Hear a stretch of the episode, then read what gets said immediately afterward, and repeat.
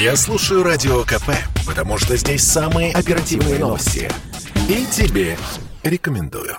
Меньше двух месяцев остается до зимних каникул. Пора бы подумать, где и как их провести. Время есть, чтобы спланировать новогодний отдых, тем более, что выбор заграничных туров у россиян заметно расширяется. Так Россия возобновляет регулярное авиасообщение с девятью странами – Таиландом, Тунисом, Багамами, Нидерландами, Норвегией, Ираном, Оманом, Словенией и Швецией. Правда, несмотря на снятие запретов с нашей стороны, въезд для туристов в Иран, Нидерланды, Норвегию и Швецию пока закрыт. А в Словению, напротив, для путешественников действует послабление. Привитым вакциной спутником Ви не придется отбывать 10-дневный карантин. Сертификата о нашей вакцине достаточно и в Греции. В популярный до пандемии Таиланд будут открыты только несколько регулярных рейсов, а масса санитарных требований в этой стране скорее оттолкнет отпускников, отмечает директор сети турагентств «Розовый слон» Александр Мкрчан.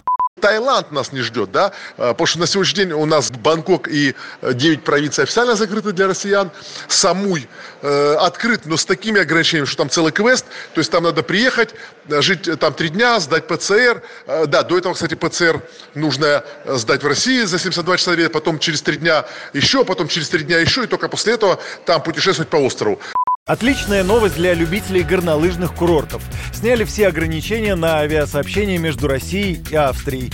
С этого дня не будет никаких лимитов на количество рейсов между двумя странами. Но тут тоже нужно помнить, что сразу погрузиться в отпуск могут лишь те туристы, у кого есть подтверждение, что они переболели коронавирусом или привиты вакциной, которую признает Австрия. Российские препараты в этот перечень пока не входят. Всем остальным придется сначала пройти обязательный карантин.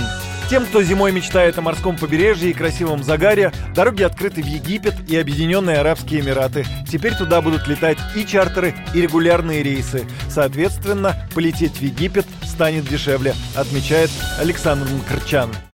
Главное, это, безусловно, открытие по Египту, да, то, что Египет теперь можно летать чартерами, это сильно удешевит перевозку. Примерно это удешевит перевозку на 30%, от 30 даже до 40%, в зависимости от города.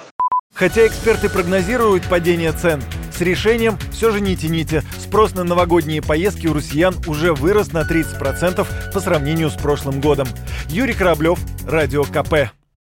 Это спорт не прикрытый и не скучный. Спорт, в котором есть жизнь. Спорт, который говорит с тобой как друг. Разный, всесторонний, всеобъемлющий. Новый портал о спорте – sportkp.ru О спорте, как о жизни –